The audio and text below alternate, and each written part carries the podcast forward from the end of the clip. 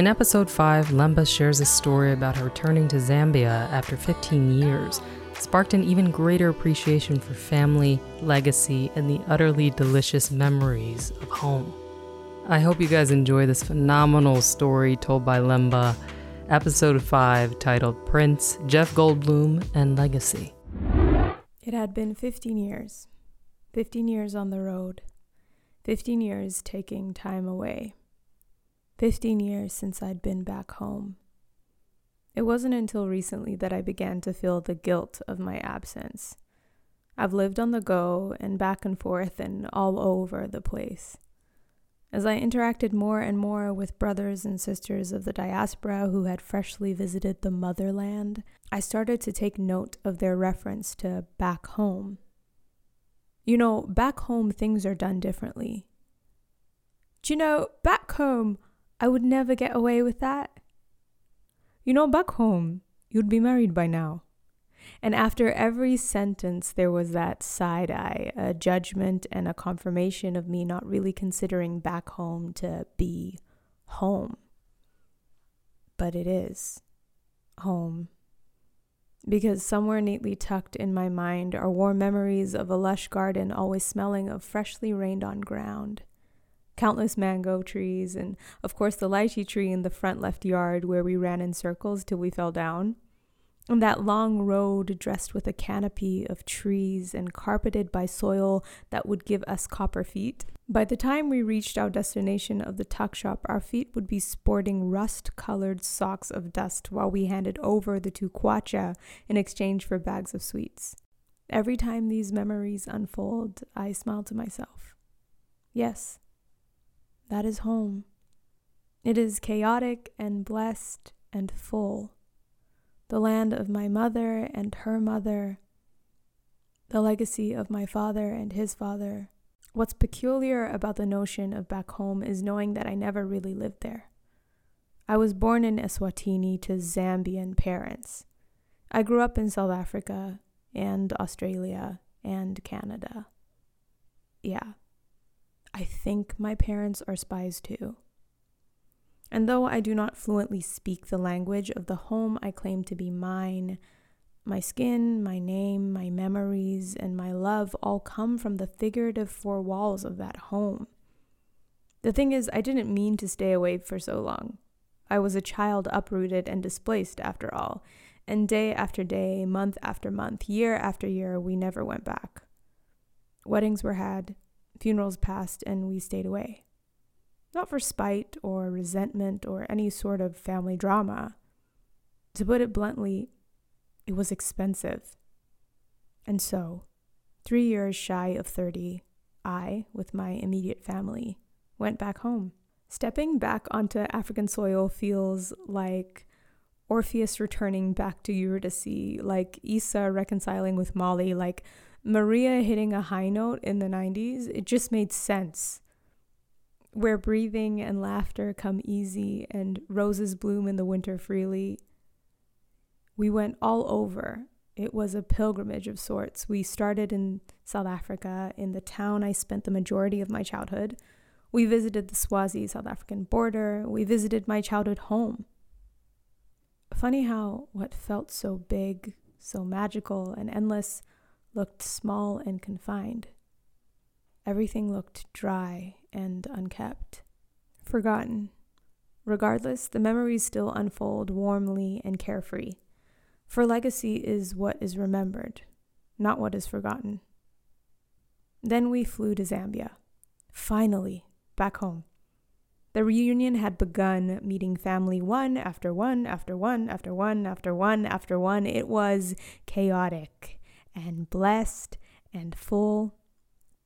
When in Solwezi, the land of my ancestors, we stayed in our family house, land that was purchased about a decade or so ago and built on. We were met by my mother's brothers, my grandma, and her surviving siblings. Yes, this is home. This has always been it for me. Being always on the move, the constant was always family. The constant was always chaos, was always blessings, was always a fullness. Sitting in the living room of our Solwezi family house, I was home. Every day was delightfully the same.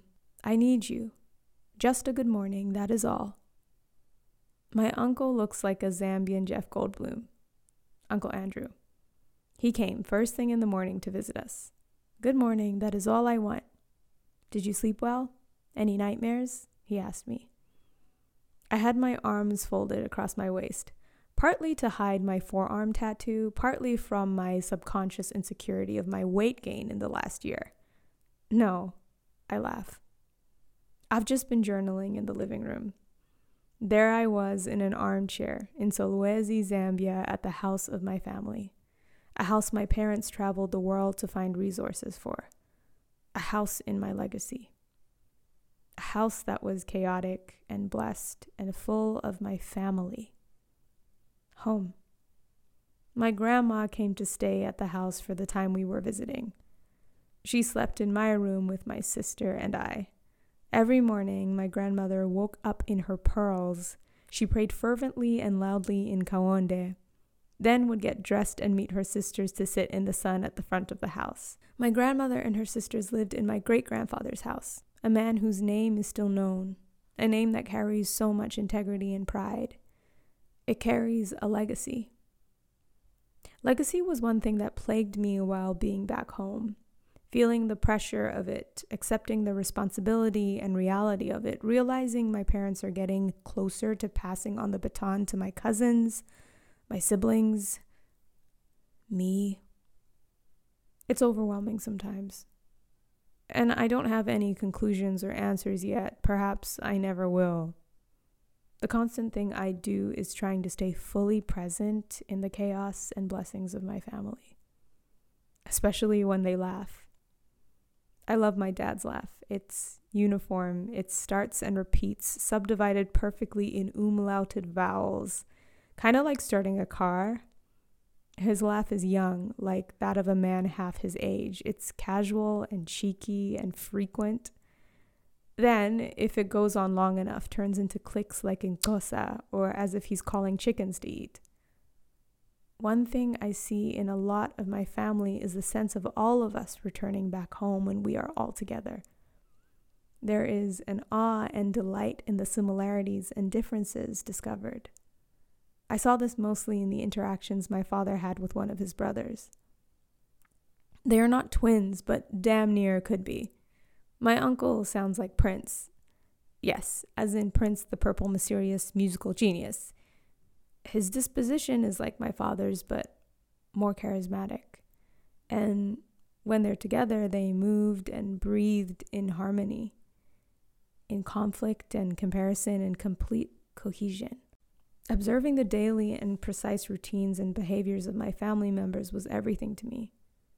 I made sure to pay attention, for these recent memories are tucked in my mind, ready to be unfolded when I am on the go and all over the place because my family, my memories, the legacy, yeah, that's home.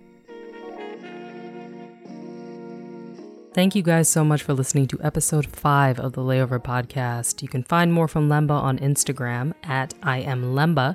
That's I A M L E M B A. And as always, thank you guys so much for listening. Like, share, forward to your friends.